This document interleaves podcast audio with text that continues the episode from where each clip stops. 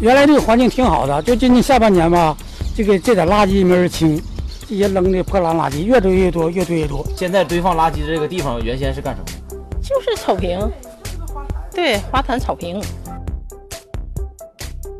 呃，现在就是从全市到我们公司已经召开，呃，多次会议，就是春季整治。现在我们每天巡视，发现建筑垃圾就是找找住户，让他及时拉走。